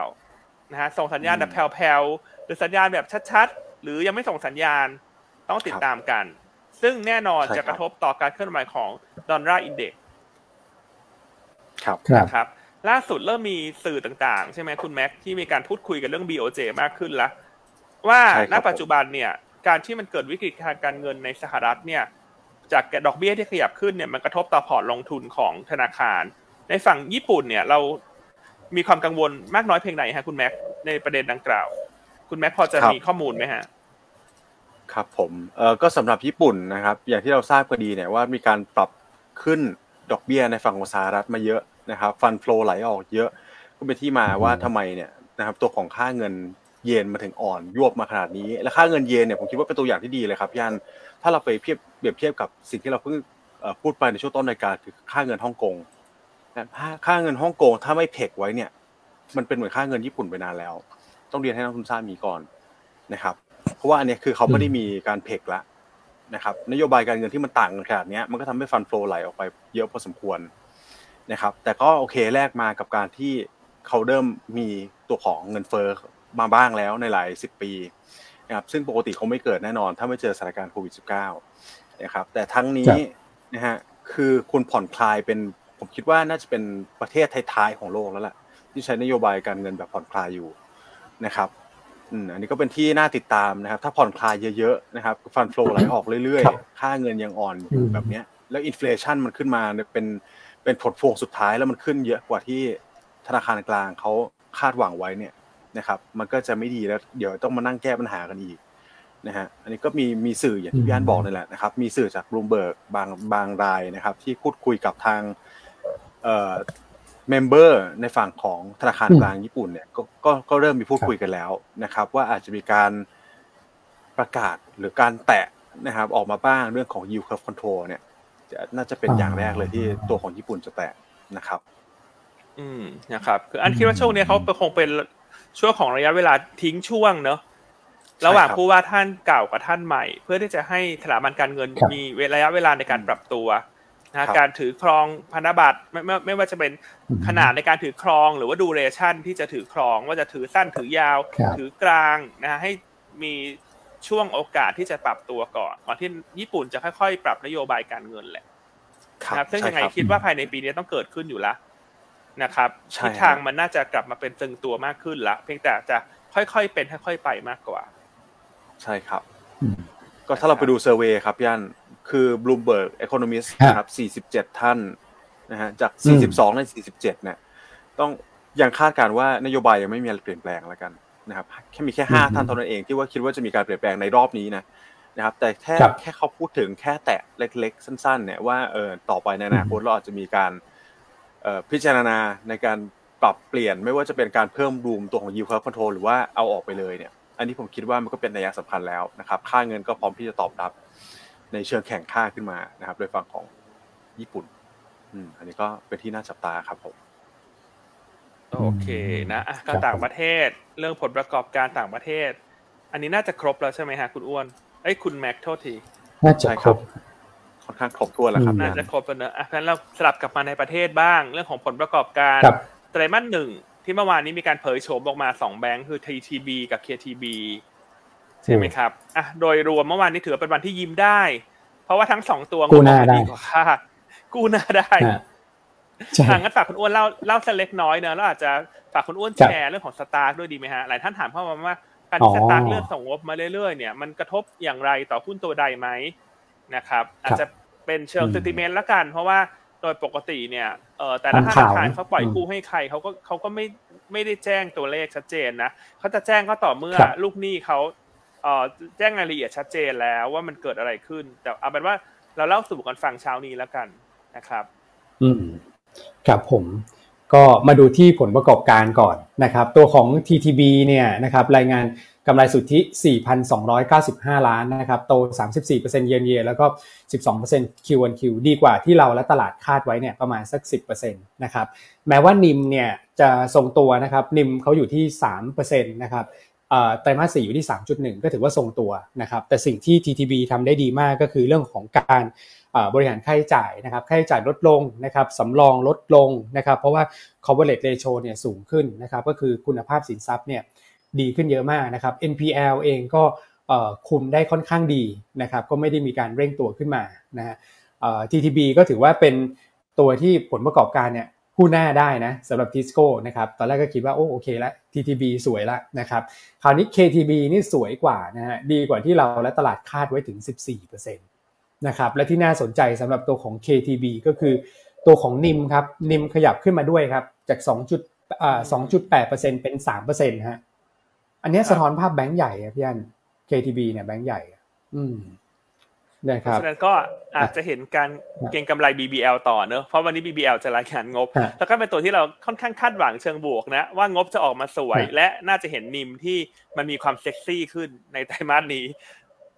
ใช่นะครับซึ่งใช่พอครับ KTB งบออกมาเนี่ยอันว่าวันนี้ก็คงขยับขึ้นแหละทั้ง TTB KTB แล้วก็ BBL ก็คงมีการเก็งกำไรต่อเนื่องเพราะว่า XD ยังไม่ขึ้นด้วย คนก็คงเก่งกันว่า อาจจะได้สองเด้งอะคือ XD แล้วอะหุ้นอาจจะฟื้นเร็วถ้างบออกมาดีตามคาด เพราะว่าตอนนี้เนี่ยการลงทุนหุ้นแบงก์ใหญ่ของไทยเราเนี่ย อีกสองตัวก็อาจจะติดโอเวอร์แฮงอ่าครับผมนะครับ อาจจะโดมีแบบถูกติดเบรกอยู่เพื่อที่จะรอความชัดเจนเรื่องของสตาร์ใช่ไหมครับอืมอ่า ซึ่งถ้าข่าวในหน้าหนังสือพิมพ์เนี่ยเขามีการฮะแชร์ข้อมูลนะว่า KBANK กับ SCB ฮะเนี่ย เป็นเจ้าหนี้เอ่อ สินเชื่อที่มีการปล่อยกู้ให้กับ STARK นะครับ ใช่ฮะอ่าแต่ตัวเลขนี่เอาเอาว่าทุกท่านลองไปหาอ่านกันเองแล้วกันนะฮะแล้วเราก็ไม่ confirm ตัวเลขนะว่าว่าจริงจริงแท้ประการใด เพราะว่าเราก็เช็คไปที่ทั้งสองธนาคารแล้วเขาก็บอกว่ามันเปิดเผยไม่ได้ปกติแบงก์เขาจะไม่ได้บอกครับว่าปล่อยกู้ใครเท่าไหร่มันเป็นเรื่องของความลับของลูกค้า แต่เขาจะพูดมากขึ้นเมื่อสตาร์กส่งงบการเงิน และ ทางลูกหนี้ครับเองนี่แหละเป็นคนบอกว่ากู้จะใครเท่าไหร่นะต้องรอนิดนึง แต่ว่าแน่นอนตรงนี้จะเป็น overhang เพราะว่าคนก็จะกลัวๆกล้าๆว่างบไตรมาสหนึ่งเนี่ย มันจะมีอะไรแปลกๆออกมาหรือเปล่า เช่น อาจจะต้องมี provision เพิ่มไหม หรืออาจจะฮะ provision ไปแล้วในไตรมาสสี่ไปก็เป็นแล้วไปได้เออนะก็ต้องติดตามดู ครับนะครับอืมนะคุณอ้วนมีความเห็นยังไงฮะตอนแรกว่าจะให้คุณคุณอ้วนพูดนะประเด็นนั่นน่ะเสียงสิเนี่ยฮะแต่เผลอพูดแทนฮะอายนกลับมาที่คุณอ้วนดีกว่าอะคือ หลายท่านก็ถามตัวสตาร์เข้ามาเพราะว่าเขามีการอัปเดตข่าวเข้ามาที่ตลาดด้วยนะครับ ผมว่ามี 2 ประเด็นนะครับ ประเด็นแรกก็คือเรื่องของการเปลี่ยนคณะผู้บริหารแทบจะยกชุดเลยนะครับ ก็คือห้าในคือ7คนเนี่ยก็เปลี่ยนกันไปนะครับ โครงสร้างในการบริหารก็จัดกันใหม่คราวนี้ประเด็นที่ 2 ก็คือตอนแรกเนี่ยกำหนดส่งงบก็คือวันที่ 21 เมษายนใกล้เข้ามาแล้วนะครับ อันนี้ก็เลื่อนออกไปนะครับ บอกว่าเนื่องจากว่าคณะกรรมการชุดใหม่เข้ามา ทำงานอาจจะต้องใช้เวลานิดนึงนะครับก็คิดว่าการส่งงบเนี่ยน่าจะเสร็จในช่วงประมาณสักให้เป็นช่วงนะครับก็คือพฤษภาถึงมิถุนาไม่ได้กำหนดวันละนะครับเพราะฉะนั้นเนี่ยการส่งงบที่ล่าช้าไปก็ทำให้หุ้นเนี่ยยังขึ้น SP ต่อเนื่องนะครับแล้วก็ถามว่าเขาขายที่ถูกเพิกถอนไหมก็มีความเป็นไม่ได้แต่ว่ายังไม่ถูกเพิกถอนทันทีนะทุกท่านอย่าเพิ่งตกใจที่ผมพูดประเด็นนี้ก็คืออย่าเพิ่งตกใจ เพราะว่าพอเขาขายคำว่าเขาขายเนี่ยตลาดจะให้เวลาครับ ให้นึกถึงตัว AI AIE สมัยก่อนที่ส่งงบไม่ทัน ยังมีเวลาในการปรับปรุงแต่ละตัวของคุณอ้วนนี่น่ากลัวน่ากลัวนะไม่แต่แต่ก็คือเราต้องติดตามแล้วแหละมันเป็นประเด็นที่สงสัยอันนี้ชัดเจน คือส่งงบช้าไม่เป็นเรื่องดีอยู่แล้วฮะเป็นเรื่องลบ แต่ว่าชี้แจงก่อนกระบวนการเป็นแบบนี้ คราวนี้ก็จะมีประเด็นที่หนังสือพิมพ์เอาไปลงใช่ไหมครับว่าทาง K-Bank SCB เนี่ยมีการปล่อยกู้นะครับยอดเท่าไหร่ก็ ไปดูในนั้น เพราะผมคิดว่าก็คงจะไม่มีใครรู้หรอกว่ายอดจริงๆเป็นเท่าไหร่ มันก็อาจจะเป็นเซนิเมนต์เชิงลบกับ 2 หุ้นนี้อย่างที่พี่อันบอก เพราะฉะนั้นเนี่ยถ้าเกิดดูแล้วเวลาจะเก่งงบกันเพราะว่า KTB นี่ดีมากเลยนะ คืองบ KTB นี่ออกมาแล้วแบบโอ้โหดีดีดีเนี่ย มันก็เหลือตัวเดียวเลยพี่อันคราวนี้ถูกไหมสปอตไลท์ก็จะฉายมาที่ BBL ตัวเดียวแล้วอืมเป็นอย่างนั้นนะส่วนแบงก์ SCB ก็ลองงบออกไปก่อน คาดว่างบน่าจะออกในวันศุกร์ ใช่ไหมครับเดี๋ยวเราค่อยแบบประเมินกันละกันเพราะแต่ว่าความผันผวนมันจะมากขึ้นหรือลดลงเนี่ย ก็ต้องคงขึ้นอยู่กับเงื่อนไขของตัวสตาร์กนี่แหละ ว่าเขามีส่วนเกี่ยวข้องในแง่ของเงินกู้มากน้อยเพียงใด อืมครับผมนะครับ โอเคอะสลับมาตอบคำถามนิดนึงเห็นมีพี่ท่านหนึ่งพิมพ์เข้ามาใน Facebook ว่า BBL XD แล้วเออเข้าใจว่ายังไม่ X นะครับพี่ XD วันพรุ่งนี้นะ 21 เมษายนนะครับอ่า ฝากคุณอ้วนเปิดเว็บตลาดดีไหมฮะ คืออันคิดว่านักลงทุนน่าจะต้องตรวจสอบเว็บตลาดนะ เอาจริงๆ คือถ้าลงทุนแล้วดู XD ดู XD ไม่เป็นเนี่ย น่าจะเสียเปรียบมากนะนะครับอ่าซึ่ง BBL ยังไม่ XD นะเออยังไม่ XD นะเข้าที่สิทธิประโยชน์นะฮะทุกท่านใช่นะครับ แล้วก็ถ้าเลิกเอ็กดีเลยก็ได้เดี๋ยวทำเดี๋ยวทำท่านผู้ชมท่านอื่นเขาจะเข้าใจผิดว่า XD ไปแล้ว ยังไม่ XD นะฮะ BBL เนี่ย XD ยี่สิบเอ็ดเมษานะ คือพรุ่งนี้นะ วันนี้ยี่สิบนะครับ อ่า หุ้นละสามบาท นะเพราะฉะนั้นเวลาเราตรวจสอบเงินปันผลอยากจะให้ดูในเว็บตลาดนี่แหละ ชัวร์ที่สุดละนะครับโอเคเนอะอ่าก็เลยชี้แจงนิดนึงเห็นข้อมูลอาจจะ อ่านแล้วไม่แน่ใจว่ามันถูกหรือมันผิด นี่เมื่อกี้เราก็รีบไปกดดูนะ เอ้ยว่าหรือเราจำผิดเพราะอันจำได้ว่ามัน XD มันสุกนี้ นะยังไงเขาขอบคุณมากเลยที่คอมเมนต์เข้ามา แต่อาจจะขอแก้ไขข้อมูลนิดนึงว่ายังไม่ XD นะครับ BBL อืม ครับผม โอเค โอเคในประเทศคุณคุณอ้วนมีเสริมไหมครับ ผมว่าวันนี้บทวิเคราะห์คุณปิงน่าสนใจพี่อันถ้าเกิดในประเทศนะ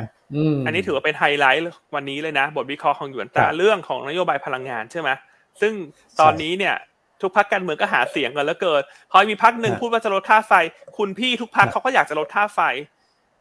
ใช่ครับอันนี้ต้องเรียกว่าเป็นนโยบายหมู่มะนโยบายตามอุปทานหมู่มะอุปทานหมู่พี่อันชอบใจคำนี้อุปทานหมู่นะตอนนี้เป็นยังไงฝากคุณอ้วนเล่าแล้วกันเรื่องการเมือง โอ้เมื่อวานเนี่ย ตอนคือตอนแรกที่ผมเห็นข่าวนะ ผมเห็นคุณมิ่งขวัญก่อน พลังประชารัฐเนี่ย ค่าไป2บาท50 อุตสาหกรรม2บาท70พักเก้าไกลลดทันที 70 สตางค์ผมเห็นสองพักนี้ก่อนนะคราวนี้แหละรัวเลยฮะ เมื่อคืนเนี่ยมากันเป็นดูสิฮะมาทุกพักฮะมาทุกพักประชาธิปัตย์นี่ยกเลิกใครทีเลยพี่อันคืออันนี้อ่านอ่านแล้วก็สะท้อนใจนะจริง ๆ อันนี้อ่านแล้วก็สะท้อน สะท้อนการเมืองไทยนะว่ามันดูหดหู่แล้วเกินนะ อันนี้ซอยเห็นส่วนตัวนะ อืมคือนโยบายเนี่ย มันมันเป็นลักษณะลอกกันนะคุณ ใช่ ถูกไหมฮะเพราะฉะนั้นสิ่งที่ประกาศออกมาเนี่ยมันมีการศึกษากันแล้วมากน้อยเพียงใดนะว่าจะทำได้จริงหรือทำไม่ได้จริง แต่นี่ไม่เห็นได้ชัดนะว่าพอมีพักไหนพูด แล้วมันจะได้ใจจากประชาชน ก็พูดกันไปหมดคุณ ก็เหมือนเกทับบัฟกันไปบัฟกันมาเนี่ยคืออันนี้ต้องสะท้อนให้เห็นเลยนะ ว่าการเมืองไทยเนี่ย ค่อนข้างล้าหลังนะเพราะรอบนี้เนี่ยถ้าเราอยากจะให้การเมืองพัฒนาไปในเชิงบวกนะ ประเทศ หลุดจากโครงสร้างเดิมๆอันคิดว่าเราต้องออกมาช่วยกันไปใช้สิทธิเลือกตั้ง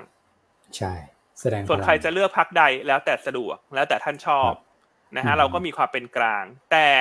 ที่อยากจะไฮไลท์คือเนี่ยมันเป็นลักษณะเนี้ยการเมืองไทยมันถอยหลังมันอยู่ที่เดิม พอพักไหนพูดอะไรคนอื่น ๆ ก็บอกว่าอยากจะทำนะยกเลิกทุกอย่าง ดีถ้าอย่างงี้นว่าให้ประกาศไปเลยไหมฮะค่าไฟฟรีไปเลยฮะศูนย์บาทไปเลย โอ้เนอะนี่ก็เกิดแต่ละอย่างที่หลาย ๆพักประกาศตามมา มันก็ดูแล้วความเป็นไปได้มาดูน้อยนิดกระจิตลิดมากเลยอะจริงฮะถูกไหมฮะ โอเคอะขอแซมนิดนึงนะเห็นแล้วก็อยากจะเป็นหนึ่งในสื่อที่สะท้อนแหละ อยากให้ทุกอย่างพัฒนาไปในเชิงบวกอะนะยกเลิกไปเลยนี่แล้วจะเอาเงินจากไหนฮะ แล้วสัญญาขายไฟเนี่ย มันมีการผูกไว้อย่างเงี้ย คุณยกเลิกได้หรอ เชิงกฎหมายเดี๋ยวมันก็ไป เข้าขายคดีแบบเหมือนโฮปเวลอย่างนี้หรือเปล่าคุณไปแก้นู่นแก้นี่อ่าใช่ถูกไหมคือเป็นว่าสิ่งที่ควรจะต้องรีบสะสางเนี่ย คือไอ้ค่าเดินรถไฟฟ้าสายสีเขียวเนี่ย พวกเนี้ยคุณรีบๆทำให้มันชัดเจนเถอะ อันนั้นคุณก็ยังแก้ไม่ได้แล้วอะแล้วค่าไฟนี่มันกระทบตั้งเยอะตั้งแยะ ทั้งต้นทุนค่าแก๊ส ทั้งสัญญาขายไฟภาคเอกชนภาครัฐทั้งอีแก โอ้โหดูแล้วมันไม่น่าง่ายเลยอะเอาเป็นว่ารถไฟฟ้าเอาให้รอดก่อน อืม เห็นด้วยฮะนะครับ โอเคอะขอขออภัยนะออกนอกเรื่องไปนิดนึง แต่มันเห็นแล้วมันต้องพูดนะกลับมาที่คุณอ้วนแล้วกันผกกระทบต่อหุ้นเป็นยังไงฮะอะใครฟังแล้วชอบหัวใจเข้ามาเนอะหัวใจเข้ามา แล้วก็ช่วยกันเลือกไปเลือกตั้งนะส่วนนโยบายใครพูดอะไรก็ไปพิจารณาประกอบแล้วทำได้หรือไม่ได้เนี่ยเพราะนี่กลายเป็นว่าแหกกันลดราคา โอ้คุณคุณแม็กปิดใหม่เลยพี่อันผมว่าวันนี้แต่แรกพี่อันวางวางไว้ให้ผมเนี่ยสตาร์ทหนึ่งแล้วนะครับ แล้วผมชงเรื่องการเมืองสองแล้วพี่อันเก็บเรียบเลยฮะคืออันนี้แข่งกันลดราคายิ่งกว่าเทสลาคุณคุณคิดดูแล้วกัน จริง คือแต่ก่อนหน้าไม่มีนโยบายพวกนี้มาเลยนะ อ่า ใช่อืมออไม่เห็นมีเลยนะก่อนหน้านี้อืม แต่พอพอมีประเด็นอะเชื่อมโยงกลับมาที่หุ้น พอมีประเด็นตรงนี้ครับมันก็จะทำให้อย่างเมื่อวานเนี่ยกลุ่มโรงไฟฟ้าหลาย ๆ ตัว ปรับตัวลงไปนะครับ GPSC b g r i m หรือแม้แต่ตัวของ g u l f นะครับเพราะว่าถูกกระทบเชิงเซนิเมนต์จากประเด็นตรงนี้นะครับซึ่งจริง ๆ เนี่ยอย่างที่ผมเรียนให้ฟังเมื่อวานเมื่อวานเราก็พูดถึงประเด็นนี้นะเราแตะไปนิดนึงว่ากลุ่มโรงไฟฟ้าอาจจะถูกกระทบเชิงเซนิเมนต์นิดหนึ่งนะจากเรื่องของการใช้นโยบายเกี่ยวกับเรื่องของค่าไฟมาหาเสียง ซึ่งผมว่า ตอนนี้ทำไมต้องพูดถึงค่าไฟ เพราะค่าไฟมันแพงมากเหมือนที่เราเล่าให้ฟังกันไปนะครับคราวนี้คุณปิงทำ paper ฉบับนี้มาดีมากๆนะครับก็คือเป็นการมองว่าแต่ละกลุ่มเนี่ยถ้าเกิดว่ามาตรการเหล่านี้มาจริง ๆ แล้วเนี่ยจะกระทบอย่างไรบ้างนะครับ แต่ว่าเขาก็จะมองเป็นลักษณะผลกระทบในเชิงของ sentiment แล้วมันก็อาจจะทำให้หุ้นกลุ่มนี้ overhang ไปจนกว่าเมื่อไหร่ครับ เลือกตั้งนะฮะซึ่งก็อีกประมาณสัก เท่าไหร่โค้งสุดท้ายเนี่ยยีกว่าวันที่เหลือนะครับมันอาจจะโอเวอร์แฮงแล้วพอดีด้วยพวกราคาพลังงานอะไรพวกนี้ก็นิ่งพอดีด้วยนะครับก็ไล่เรียงกันไปครับถ้าเกิดว่าเป็นโรงไฟฟ้าเนี่ย IPP ก็จะถูกกระทบบ้างนะครับอย่างพวกกาฟฟกลาดนะครับพวก SPP ก็จะถูกกระทบจากเรื่องของค่า FT บ้างคือโรงไฟฟ้าเนี่ยเซนิเมนต์เดินกระทบกระทบไปแล้วเมื่อวานนี้นะครับแล้วก็จะมีพวกปิโตเคมีเมื่อวานก็สงสัยเหมือนกันพี่อันเอ๊ะทำไมปิโตเคมีลงนะ โอเคเข้าใจว่าค่าการกลั่นลงส่วนต่างปิโตเคมลงนะครับก็จะมีการนำเสนอเหมือนกันว่าเอาก๊าซธรรมชาติจากอ่าวไทยเนี่ยไปผลิตไฟฟ้าก่อนนะครับอย่าเพิ่งให้พวกโรงปิโตเคมกัน มันก็เลยทำให้ต้นทุนของเขาก็อาจจะสูงขึ้นอีกเนี่ยเป็นประเด็นที่แบบกระทบกันเป็นทอดๆไปเลยเอาเป็นว่าพลังงานเนี่ยโดนยกกระบิเลยฮะถ้าเกิดว่ามาตรการพวกนี้มา ใช่ครับก็เป็นว่าช่วงนี้หุ้นกลุ่มโรงไฟฟ้าเนี่ยจะ underperform ตลาดนะจนกว่ามันจะชัดเจน นะว่าพรรคไหนมาแล้วทำได้มากน้อยเพียงใดนะครับครับอ่าก็ต้องติดตามเนาะแต่โดยส่วนตัวอันคิดว่าสิ่งที่พูดพูดกันเนี่ยทำได้ยากครับน่าจะโอกาสน้อยอะเอาจริง ๆ คุณโอกาสน้อยเนาะแต่ว่าแน่นอนพอพอเป็นความไม่แน่นอนนะคืออย่างนี้ฮะ คือคนซื้อหุ้นกลุ่มโรงไฟฟ้า ซื้อเขาซื้อความแน่นอน ครับ ถูกไหมเพราะสัญญาขายไฟเป็น PPA สูตรราคาผูกเอาไว้เรียบร้อยคำนวณกำไรได้ง่าย ถูกไหมครับ แต่พอมันมีเรื่องของปัจจัยการเมืองมาขย่าทีเนี้ย คนก็จะอังั้นฉันรอรอชะลอไปก่อน เพราะว่าฉันไม่รู้ว่าสุดท้ายแล้วมันจะหวยออกหรือเปล่า หรือหวยมันอาจจะไม่ออกมันแค่เป็นการอยากได้คะแนนเสียงหรือเปล่าครับนะครับ ซึ่งมันไม่ง่ายหรอกคุณคุณจะไปเปลี่ยนสูตรราคา ปิโตเคมีหรอ ซึ่งมันเป็นต้นทางในการเอาไปกลั่น เอาไปทำสินค้า by-product ในธุรกิจปิโตเคมี มันก็ไม่ได้ได้นะคุณอ้วนเพราะทุกอย่างเป็นสูตรราคาผูกไว้หมดแล้วนั่นก็กลายว่าถ้าคุณทำอะไรเนี่ย มันก็ต้องมีคนที่ต้องแบกรับไป มันก็เหมือนการไปตรึงค่า LPG ไปเปลี่ยนต้นทุนในการขนส่งผ่านท่ออะไรอย่างเงี้ย ก็สุดท้ายปตทก็ ถ้าหวยมันจะออกมันก็ปตทก็ต้องรับไป อืม ใช่ฮะ นะครับอะโอ้โห comment เพียบเลยฮะเพราะฉะนั้นก็อยากจะแชร์แหละว่าหุ้นเหล่านี้มันช่วงนี้มันก็อาจจะไม่ค่อย ไม่ค่อย perform เนอะเราก็รอดูแล้วกัน แต่ว่าอยากจะให้นักลงทุนฟังแล้วเห็นเห็นภาพว่าทำไมมันลงช่วงเนี้ยครับ อย่างเมื่อวานนี้ GPC ก็ลงถูกไหมฮะ GPC หลุดเลยฮะใช่ เพราะว่า GPSC เนี่ยเขาเซนซิทีฟกับเรื่อง FT ครับ คือพวกโรงไฟฟ้าที่เป็น SPP เนี่ยจะเซนซิทีฟกับ FT นะครับคือถ้าตัด FT ไปเลย แล้วยังไงฮะอย่างนี้เงินที่เคยได้จาก FT ก็คือไม่ได้หรอ คุณอ้วน หรือว่า หรือว่าสุดท้ายตัดไปแต่รัฐชดเชย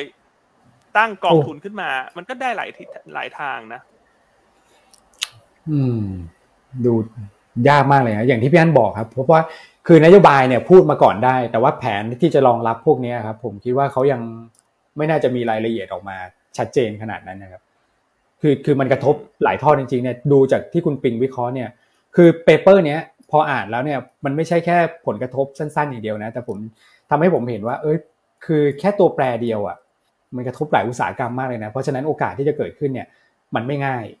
นะฮะอย่างที่พี่อันบอกใช่อย่างที่อันพูดนะว่าไปแก้เรื่องรถไฟฟ้าให้เรียบร้อยก่อนเถอะอันนั้นเนี่ยกระทบประชาชนจริงโดยตรงนะ โดยตรงนั้นแล้วควรจะรีบเร่งแก้ไขก็ไม่จบสักที ใช่ฮะนะครับอะส่วนนโยบายต่างๆ เห็นคุณอ้วนคุณอ้วนก็อุตส่าห์พิมพ์มาฮะคุณแม็กพิมพ์มาหลายพักเลยเนี่ย ถ้าเป็นคุณแม็กเนี่ยถ้าเราจะไปเลือกตั้งเนี่ย ถ้าเราอ่านแล้วพักไหนนโยบายเป็นไปไม่ได้แน่ๆเราควรจะทำยังไงฮะ คุณคุณแม็กครับคุณแม็กอะ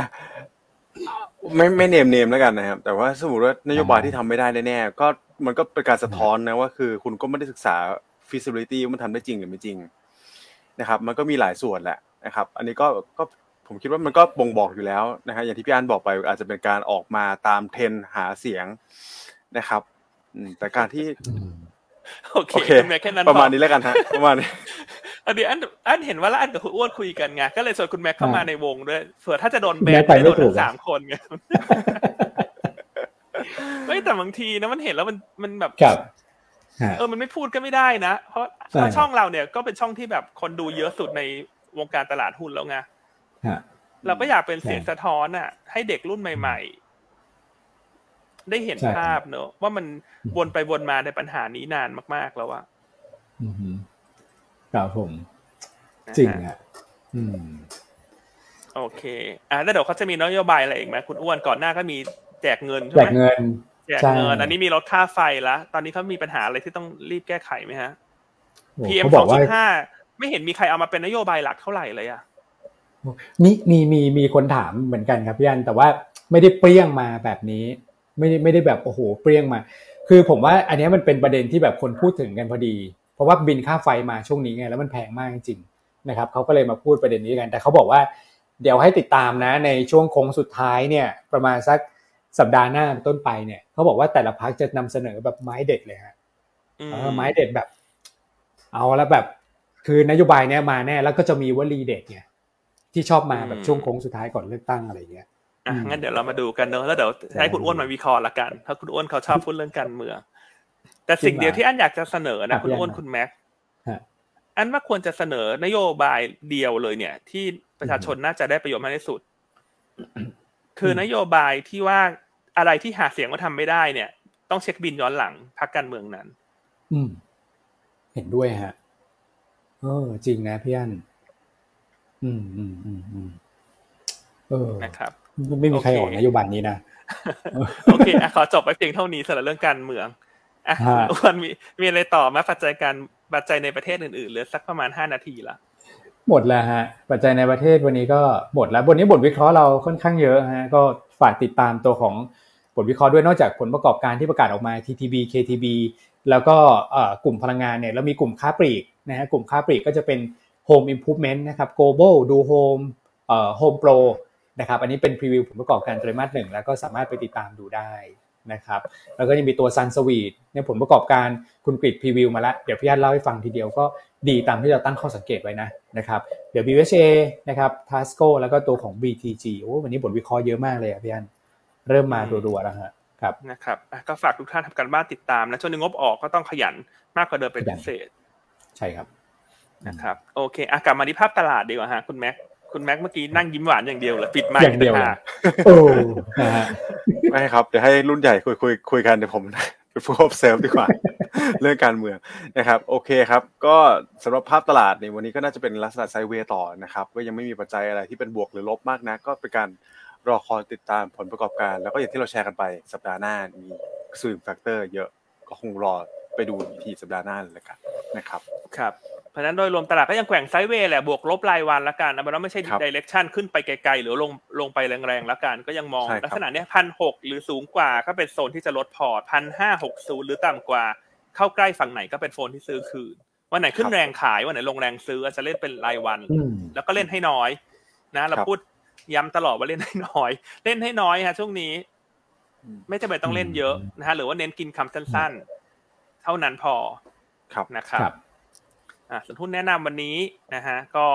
เราก็ยังเลือกตัวที่มันมีความโดดเด่นเฉพาะตัวละกันนะครับอ่าตัวแรกก็เลือก TTB หรือว่าจะมอง KTB เป็นตัวเลือกประกอบก็ได้ เพราะว่างบออกมาดีครับนะครับงบออกมาดีเมื่อคืนนี้ก็น่าจะมีโอกาสรีบาวได้ในวันนี้นะครับก็ราคาหุ้นไม่แพงนะฮะ0.6 เท่าบุ๊กนะฮะดีเวเดนยิว4%และอีกประเด็นหนึ่งที่เป็นประเด็นบวกเฉพาะตัวสำหรับ TTB เนี่ย คือเรื่อง MSCI ครับนะครับแม้ว่าโอกาสอาจจะน้อยกว่าแมคโครกับ TLI แต่ก็มีโอกาสอยู่พอสมควรนะครับเราจะเห็นภาพที่ชัดเจนมากขึ้นหลังจากผ่านที่ 30 เมษายนไป ซึ่งเป็นวันคัตออฟการกรองหุ้น MSCI ในรอบนี้นะครับ เพราะฉะนั้นเดือนพฤษภาคมก็คงจะเห็น หลาย ๆ โบรกเกอร์ที่เป็นต่างชาติที่เป็นเมมเบอร์ของ MSCI เนี่ยมาคาดการณ์กันมากขึ้น ซึ่งถ้าได้เข้า MSCI ก็เป็นประเด็นบวกเฉพาะตัวนะครับแต่ต้องเล่าไว้ก่อนนะว่าได้เข้าไม่ได้เข้า ก็เป็นแค่การคาดการณ์นะ และ MSCI โดยปกติคาดการณ์อันว่าโอกาสผิดถูกมันก็ครึ่งเดียว แต่ว่าที่น่าสนใจคือรอบนี้เป็นการคาดมันเป็นการปรับน้ำหนักรอบใหญ่ ซึ่งโดยปกติการปรับน้ำหนักรอบใหญ่เนี่ยเดือนพฤษภาเนี่ยเวลาคาดมักจะเปอร์เซ็นต์ถูกสูงกว่า เทียบกับรอบเดือนกุมภาที่มันเป็นรอบย่อยครับนะครับอ่าก็เลยแนะนำตัวแรกแนะนำเก็งกำไร KTB แนวต้านบาท 49 สตางค์นะครับ หรือว่าจะดู K KTB ควบคู่ก็ได้เพราะงบสวยทั้งสองตัว แต่ถ้าดูคุณภาพของกำไร KTB ดูดีกว่า เพราะว่านิ่มขึ้น ใช่ครับนะครับอ่าส่วนตัวที่สองกับสามยังแนะนำคู่เดิม เพราะว่าเราเห็นว่าราคาหุ้นแข็งแกร่งกว่าตลาด นะฮะตัวซันสวีทยังแนะนำต่อ แต่ว่ามีส่วนเพิ่มมาให้คือกำไรแนวโน้มไตรมาสหนึ่งเนี่ยนักวิเคราะห์โทรไปเอ่อขอข้อมูลจากบริษัทมาก็มีตัวเลขกำไรละที่เราคาดการที่ 49 ล้านบาท เติบโต 135% year on year แล้วก็ 3,000% Q on Q เห็นในแง่เปอร์เซ็นต์อาจจะเยอะนะฟังแล้วอุ้ยทำไมน่าตกใจโตเยอะขนาดนี้ แต่ต้องบอกว่ามาจากฐานที่ต่ำละกันนะครับเลยเลยทำให้ตัวเลขเปอร์เซนเทจมันดูเยอะกว่า กว่าดูเยอะเวอร์วังอลังการนะนะครับอ่าก็คาดกำไรที่ 49 ล้านบาทนะครับโตทั้ง year และ Q แล้วก็แนวโน้มช่วงที่เหลือของปีนี้เนี่ยไตรมาสสองน่าจะดีขึ้นจากไตรมาสหนึ่งเพราะว่า demand จากจีน โทษที demand จากญี่ปุ่น ที่เป็นลูกค้าหลักเนี่ยกลับเข้ามาอย่างต่อเนื่อง และไตรมาสสามเนี่ยเป็น high season ของธุรกิจส่งออกข้าวโพดหวานนะฮะก็ยังแนะนำสะสมซันสวีตต่อแนวต้าน 5 บาทนะครับ อ่าตัวที่สามยังแนะนำหุ้นกลุ่มประกันชีวิตอยู่ BLA ก็ยังมาตัวที่เราเชื่อว่าดาวไซน้อย น่าลุ้นงบไตรมาสหนึ่งนะครับ แล้วก็ชอบเรื่องของโครงสร้างผู้สูงอายุไทยที่เพิ่มขึ้นและเทรนใส่ใจสุขภาพมากขึ้น ก็น่าจะเป็นจังหวะที่จะเข้าไปสะสมหุ้นของกรุงเทพประกันชีวิต หรือว่า BLA นะครับราคาปัจจุบันเทรดที่ 1.1 เท่าบุ๊ก PE 10 เท่า 10.9 เท่า แล้วก็ต่ำกว่ามูลค่าในเชิงการประเมินแบบ embedded value ที่ 40 บาท 35 สตางค์นะครับ ก็ยังแนะนำสะสมต่อ อันว่าอย่างน้อย BLA ก็ซื้อถือรุ่นงบไตรมาสหนึ่งไปเลยนะคาดว่างบน่าจะโตเยียร์เยียครับผมครับอะตัวตัวสุดท้ายวันนี้คุณแชมป์เลือกตัวไหนฮะคุณอ้วนเมื่อวานนี้หุ้นที่คุณแชมป์เลือกก็ขึ้นส่วนตลาดได้นะ ขออนุญาตเคลมคุณแชมป์หน่อยครับ อืม วันนี้คุณแชมเลือกลูกฮะแมคโครฮะเลือกแมคโครมานะครับ แนวต้าน 39.75 แนวรับ 38 แล้วก็ stop loss ถ้าต่ำกว่า 36.25 นะครับ เรื่องงบอาจจะไม่ใช่ประเด็นเด่นมากสำหรับแมกโครนะครับ แต่ว่า MSCI เนี่ยผมว่าเป็นไฮไลท์อย่างที่พี่อันบอกไปนะครับว่ามีโอกาสเข้ารอบนี้เนี่ยค่อนข้างที่จะสูงมากนะครับ ประกาศกันช่วงเช้าวันที่ 12 พฤษภาคมนะครับ ตัวนี้ก็น่าจะเป็นปัจจัยที่ทำให้ตัวของแมกโครเนี่ย กลับมาคึกคักกันอีกครั้งหนึ่งในช่วงที่ใกล้ประกาศนะครับ แต่ตอนนี้ราคาหุ้นพักหาแนวรับพอดีนะครับ คุณแชมป์มองว่าซื้อหลุนเล่นเด้งได้นะครับ คราวนี้ในตัวของหุ้นที่เราแนะนำนะครับไม่ว่าจะเป็น BLA Sunsweet นะครับหรือว่าตัวของ TTB เนี่ยถ้าเกิดว่าท่านรับความเสี่ยงได้สูง สามารถใส่พลังได้นะครับไม่ว่าจะเป็นตัวของ derivative warrant นะครับ BLA เราก็มีให้นะครับ block trade นะครับก็สามารถติดต่อ IC ของทุกท่านได้ นะครับในการที่จะใส่พลังเพิ่มอัตราโทษตรงนี้เข้าไปแต่ย้ำอีกทีนะครับสำหรับคนที่รับความเสี่ยงได้สูงเท่านั้นนะครับส่วนซันสวีเป็นตัวเล็กเนี่ยอาจจะไม่มี DW หรือว่า block trade แต่ว่ามี margin ในการให้บริการนะครับถ้าเกิดว่าเป็นตัวใหญ่ๆนะครับ TTB BLA เครื่องไม้เครื่องมือมีครบฮะจะมี margin เอ่อ derivative warrant แล้วก็ตัวของ block trade ให้บริการหมดเลยครับสามารถติดต่อได้นะฮะครับผม อืมนะครับโอเคอะเห็นคุณพี่ ท่านหนึ่งแชร์เข้ามานะผู้แนะนำถ้ามีแนวรับจะสตอลอสให้ด้วยก็จะขอบคุณมากได้ฮะเดี๋ยวเราจะเสริมให้แล้วกันนะเห็นด้วยเหมือนกันเพราะช่วงนี้ อันว่าทุกการลงทุนทุกรอบทุกจังหวะที่ลงทุนเนี่ยมีสต็อปลอสไว้ก็ปลอดภัยกว่า โอเค ใช่ฮะอะเมื่อสักครู่คุณอ้วนจะพูดอะไรฮะ อันดาว่าจะพูดอะไรเกี่ยวกับการเมืองหรือเปล่าฮะเห็นเห็นยิ้มยิ้มแปลกไม่ผมจะบอกว่าเมื่อวานมีประกันโทรหาจริงๆแต่ไม่ใช่ BLA นะ ใช่เป็น SCB คือผมมีบัญชี SCB อยู่พี่อันแล้วเขาก็โทรมาเลยนะครับอ่าประกันชีวิต มีเรื่องไม่แน่ใจว่าเขาดูรายการเราก็ฟังรายการไม่ทราบอาจจะเป็นเรื่อง ไม่ทราบอาจจะเป็นเรื่องบังเอิญหรือเปล่านะครับเออแต่เขาก็โทรมาไม่ได้บอกว่าแบบดูรายการหรืออะไรเงี้ยนะเขาโทรมาขายปกติเลยฮะว่าแบบมีประกันชีวิตหรือยังคะท่านเขาเรียกเราท่านด้วยนะเราก็อู้ตายแล้วรู้สึกเป็นเกียรติอย่างยิ่งนะครับ แต่ก็บอกมีแล้วพี่เสียใจมากเลย แต่มีมาจริงๆฮะโอ้อ้วนอุ่นอุ่นเขาหน่อยสิคุณที่ซื้อกระเป๋าซื้อรถที่คุณคิดห้านาทีประกันที่คุณคิดหลายวันเลยนะโอ้พี่อันตอนนี้ไม่มีแล้วฮะขายออกไปหมดแล้วฮะทุกท่าน เอออะโอเคโอเคหลายท่านคอมเมนต์มาเยอะวันนี้พี่อันให้คุณแม็กปิดท้ายมาหลายวันแล้วเรามาโยนให้คุณอ้วนบ้างดีกว่าเผื่อคุณอ้วนเขาอยากจะฝากทิ้งท้ายอะไร ที่จะทำให้บ้านเมืองเราเติบโตได้ด้วยดีเนาะ นะฮะผมว่า อะโอเค ก็เป็นเป็นเรื่องถ้าเกิดว่าเรื่องการเมืองผมไม่ไม่มีคอมเมนต์อะไรมาก นอกจากว่าตอนนี้ก็คือพยายามศึกษานโยบายของพรรคไปนะครับ แล้วก็อันนี้อาจจะเป็นจุดเปลี่ยนนะนะครับไม่ว่าจะเปลี่ยนทางไหนก็แล้วแต่ก็คือขอให้ทุกท่านเนี่ยไปใช้สิทธิ์กันเยอะๆนะครับไปแสดงพลังหนึ่งเสียงมีความหมายเสมอนะครับ แล้วก็สิ่งที่ต้องติดตามต่อก็คือการมอนิเตอร์ไปนี่แหละ ผลการเลือกตั้ง เพราะว่ามันจะมีผลกับเรื่องของการลงทุนนะครับ พอ ดูเรื่องของระดับประเทศท่านก็ต้องมาดูเรื่องของระดับตัวเองด้วยนะว่าพอผลออกมาแบบนี้ตีความเรื่องของการลงทุนอย่างไรนะครับ ถ้าเกิดว่าคิดไม่ออกก็มาฟังรายการเราเนี่ยแหละ เราก็จะมอนิเตอร์เรื่องนี้ไปเรื่อยๆนะครับแล้วที่ที่สำคัญตอนนี้ผมคิดว่าขาดไม่ได้คือเรื่องของสุขภาพนะอากาศช่วงนี้แปรปรวนจริงๆนะครับทั้งฝุ่นทั้งแดดนะครับคือแดดร้อนนี่ก็ไม่สบายกันเยอะนะนะครับเพราะฉะนั้นรักษาสุขภาพสุขภาพดี สุขภาพพอร์ตดีนะครับแล้วก็ สุดท้ายเนี่ยจิตใจแจ่มใสเนี่ยผมว่าจะทำให้เราประสบความสำเร็จในทุกๆอย่าง ขอให้วันนี้เป็นวันที่ดีของทุกท่านนะครับอะพบกันใหม่วันพรุ่งนี้กับเรา 3 คน วันนี้ลาไปก่อนนะครับ สวัสดีนะครับ ครับ สวัสดีครับ สวัสดีครับ